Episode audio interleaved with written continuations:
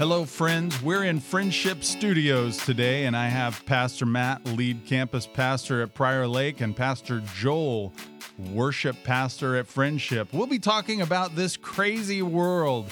We're going to talk about Merry Christmas, but probably not the Merry you're thinking of. We hope to bring a smile, warm your heart, and deliver hope. All this and more. I'm Pastor Kenny, and this is your Friendship Church podcast.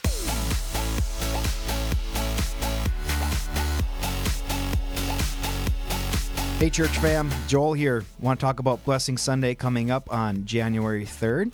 Uh, Blessing Sunday is a highly anticipated service, and it's a family worship service, and it's been uniquely crafted this year to bless all who attend in person or online, even in the face of the challenges that 2020 has thrown our way. This year's Blessing Sunday will have a time of worshiping the Lord through song, times of adoration, confession, communion, and thanksgiving, along with a corporate time of praying for each other together. This will be a great way to start 2021, 9 o'clock and 1045 at both campuses and online. See you there. Ho, ho, ho. Merry Christmas. Oh man, you did it. Joel, Joel and Matt, thanks for joining me on this Christmas edition. And we're we're going to talk today a little bit about Merry Christmas. And so um, I, I want you to be thinking about what is the first thing that comes to mind when you hear Merry Christmas. First thing that comes to mind, even before we go into this next segment, first thing that comes to mind, just just shout it out. Go. Merry Christmas. Underwear. Oh my. Yikes. Oh my goodness. Honestly, I can't I can't Yeah, think of anything I- now. yeah, I know. My mind has been spoiled for the rest of the day. right. Come and on. everyone else. Yikes. Who doesn't think about underwear and socks when it gets to Christmas time? Everyone has that mom. Okay, okay, I see where you went with Oh, that. You that's were thinking in terms That's of fair. presents. Yeah, yeah. And okay, okay, got it, got it. How about you? How about you, Matt? Merry Ah, Christmas. Oh, wow. Well, Joel got me going down the present idea. And so I'm Yeah. thinking of comfy pants because my mom gives me comfy pants, like jammy pants, every Christmas, Nice. right? I think until I am 65, she will still be giving me jammy pants and comfy pants. So, so do you get rid of them every year when you get the new set, or do you keep them like? Oh, do you I've got do you have so like many comfy twenty five pants. comfy pants? Oh, yes. Yeah. Until I reach a place where my wife sews them all into some sort of quilt. Right? That's the key. I gotta have a. I need a comfy pants quilt. Guys, light bulb idea. Uh oh. Uh, pajama Sunday. Paj- Let's do it. Pajama day at church. Friendship Church. Oh no. April 3rd, 2021. Pajama day. Okay. He, no, he needs to never be a part of the podcast again. How do we? That how do might we- be Easter. How do we do that? he just. How do we get rid of that's him? right. How can we edit this? He's running the soundboard. It, hard to get rid of him. Well, you know, Joel, that comment just, I think it takes us into this next segment perfectly. And that's this world is crazy.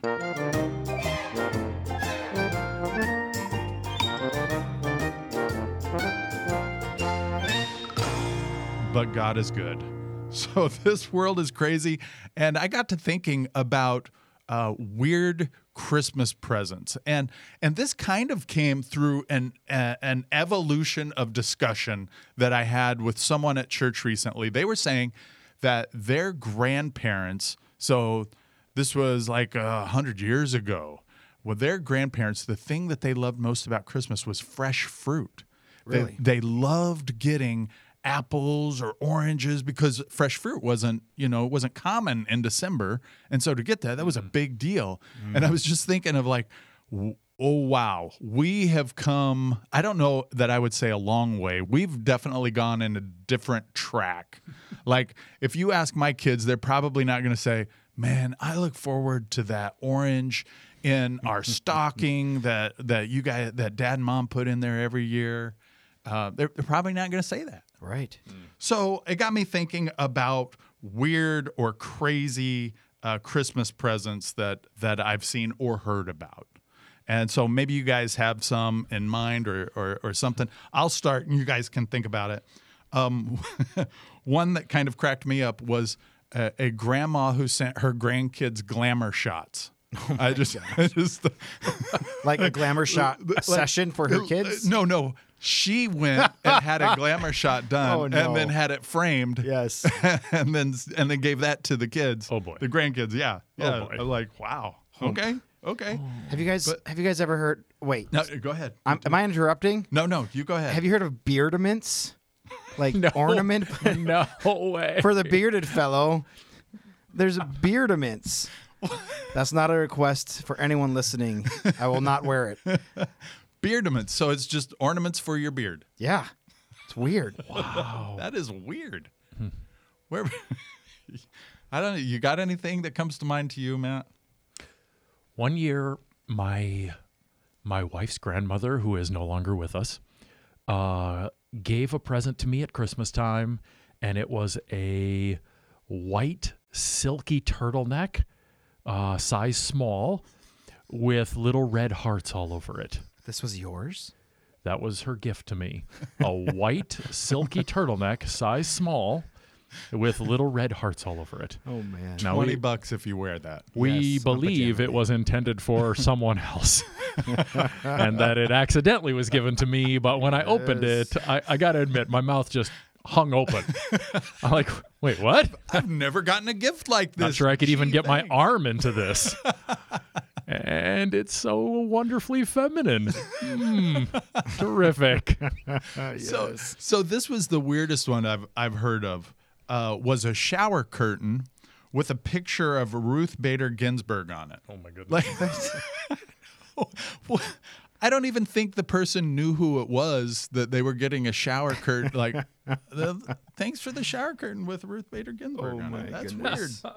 All right. Well, this world is crazy, but God is good. Uh, let's let's move on. can can we just move on? Is that all right? Please. okay. Good. Well, earlier I was I was peppering you with a question. What do you think of when you hear Merry Christmas?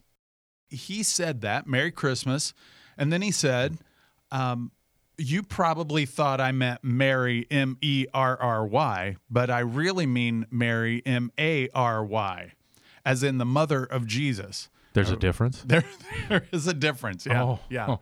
I- I- Not good at spelling. Mary, Murray. I don't know. Anyways, uh, then he says, today in our sermon, we're going to look at Mary as the prototype of all believers. So, what happens to her physically happens to us spiritually. And I got to tell you, over the last 20 years, I have been challenged with that thought. Like that, that I've processed a lot through the years, but I just kind of wanted to get your initial take on it. Like, how do you see Mary as a prototype for believers? Mark, set, go. That's a hard one. Yeah, Right? that's why I'm asking you. You think about, you know, the time in which she lived and the fact that she gave birth to a baby and you know, she had the angel visit and all that kind of stuff. And so she kind of knew like the special stuff was happening, but like Right? none of us eh, have experienced that. You didn't have an angel, I didn't have an Show angel. up? I Huh. certainly didn't give birth to baby Jesus, right? right? So like I'm curious to know where you're going to go with this, Kenny. Okay. Okay. So the the one thing that pops into my mind is that Mary's response to the angel in Luke chapter 1 seems to mirror the response that every believer has at some point in their life when she says um, something along the lines of I am the servant of the Lord Yeah. may it be to me according to your word Yeah. that humble heart that is on its knees before God and says Yeah. what whatever you're going to do I, I'm your servant I Yeah. you are now Lord, Yeah. you know, and whatever it is, I'm up for it. Um, I think in in Romans we're told that a person has to confess Jesus as Lord uh, in order to be saved. Uh, we don't confess him as Savior. We confess him as Lord, King over our life, the rightful ruler of all that we do and each and every day. And that's that's Mary's attitude here Yeah. right? I, I'm I'm the I'm uh, the I'm a what? I'm a servant of the Lord. Whatever you say, Yeah. let it be done. Yeah. Uh, and I think that's that mirrors the believer's attitude. Yeah. Um, That's really good. I like that.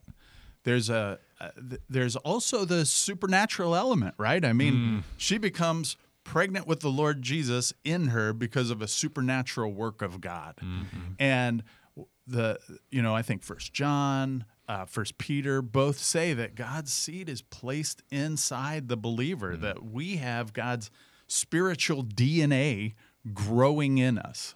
Uh, that that was something that really stood out to me when I received Jesus as my Lord and Savior.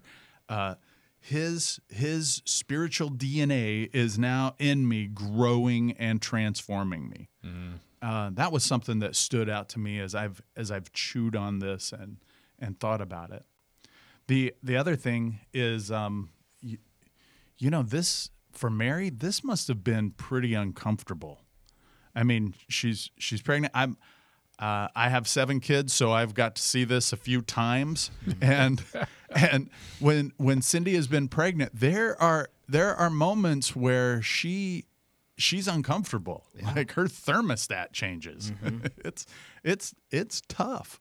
And I think as a believer, there's an element of of God stretching us and transforming us and and doing something inside us, and it's uncomfortable. Yeah. Kenny, I'd, I'd love for you to just go on and tell the women that are listening right now more about how tough pregnancy is. Could you? Yeah, I know they're all really excited to right. hear from you Yeah, about how hard pregnancy is. I, I'd love for more time to be That's spent on that. Well, you know, my my view is observational completely, Mm-hmm. Uh, and then of course what I've what I've heard. Uh, but thanks for bringing that up Yeah, and, absolutely. and validating everything I have to say about it. I'll see you next week. That's right. I think it was Carol Burnett that said it's like taking your lower lip and pulling it all the way up over your whole head. Why? But that's that's what labor is like. yeah, Hmm. it's uh, it's an amazing thing, but Mm. but I do know that that that uncomfortable piece uh, is certainly true as a believer. I mean, there Mm-hmm. there comes a point where it's like, uh, yeah, you can't do the things you want to do. Uh, you have to kind of submit to the situation that you're in Hmm. uh, because of the supernatural movement of God. Mm-hmm. I don't know. Okay, I'm. I, you go ahead. Let's hear it, Joel. I I see your eyes sparkling over there. you, I know you have something. That's hilarious. My eyes are sparkling for no reason. Oh man, must be the Christmas season.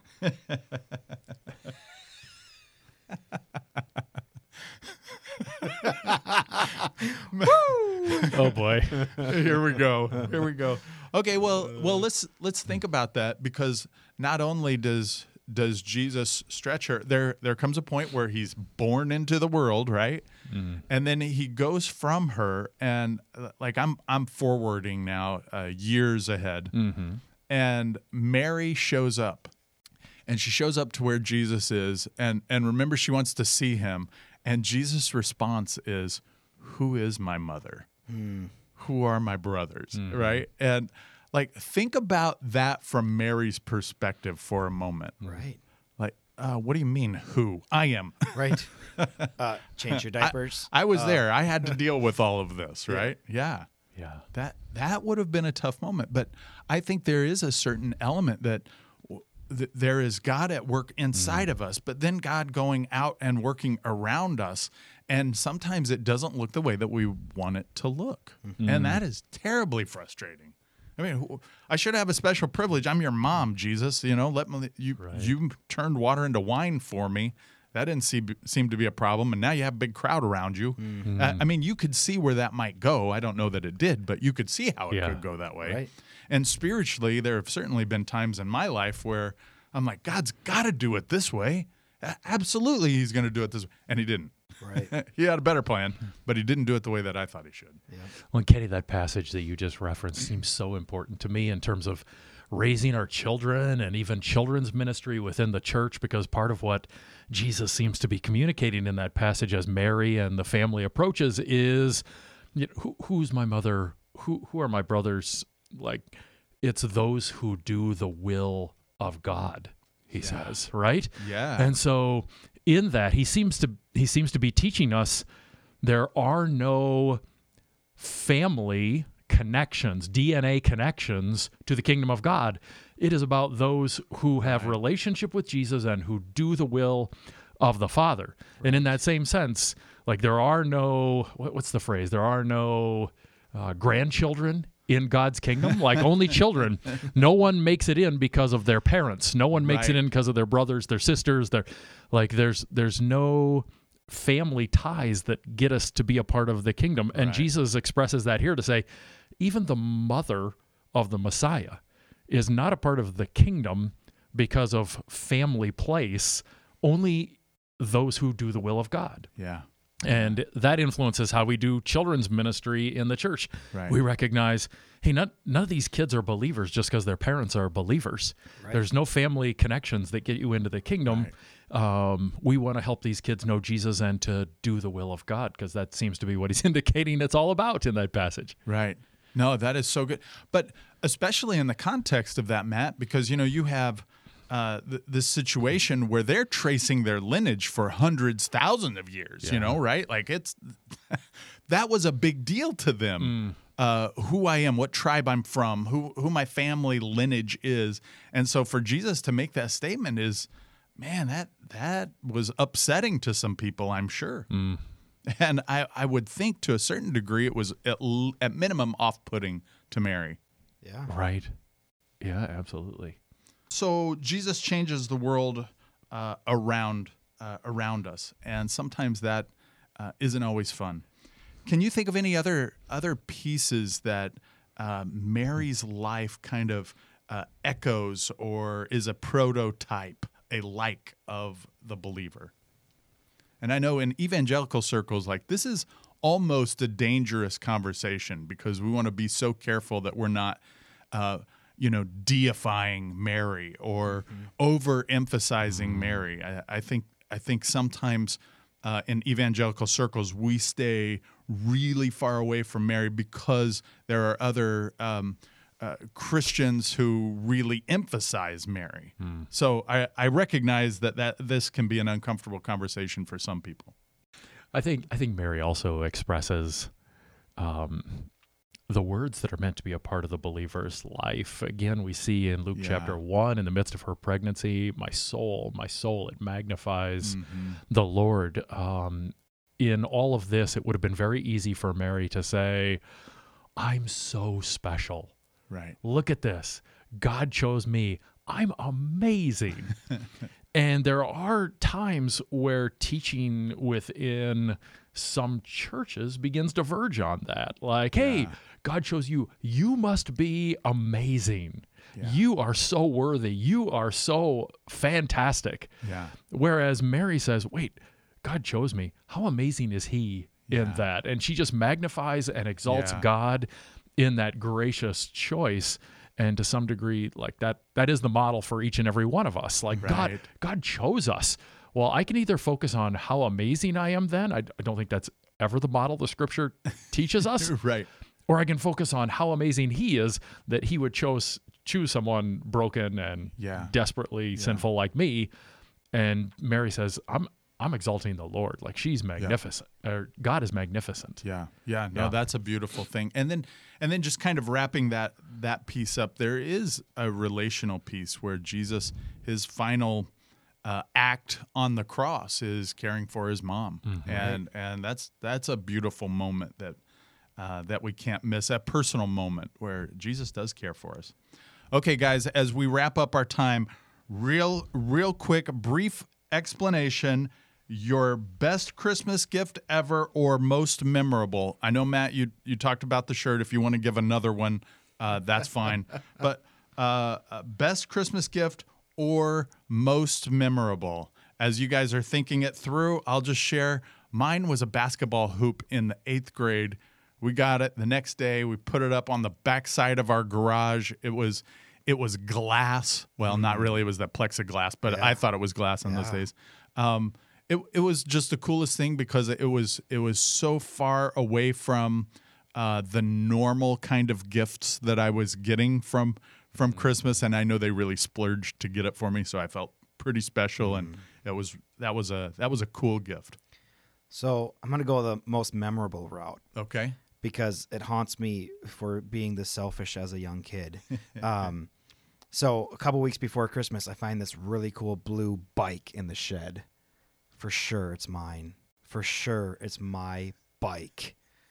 Christmas comes, mom and dad roll around. Merry Christmas, Chase. My little brother, bicycle comes in, and I just start bawling just so hard. and so I remember it because I was like, that's my bike. They just gave it to my little brother. What the heck? That's my bike. And I didn't even know it was my bike. But that's the only gift I can ever really remember getting. shows how trivial gifts can kind of be in and of itself, doesn't it? Yeah. Wait, did you just say that's the only gift you can ever remember getting? Like at the like well, at, at the prompting of Kenny's questioning. Wow. Okay. Okay. yeah, I hope your wife's not going to listen to this. No, yeah, she's the a only gift. gift I can a gift. ever remember. gift. Unfortunately, I know, that's wow. a gift. Let's I hope hope she didn't get you Joel anything. for a long time. Absolutely. Yep. Yeah, I can't wait. Absolutely. uh, I think that the best Christmas gift that um, that I can remember is when I was in the sixth or seventh grade.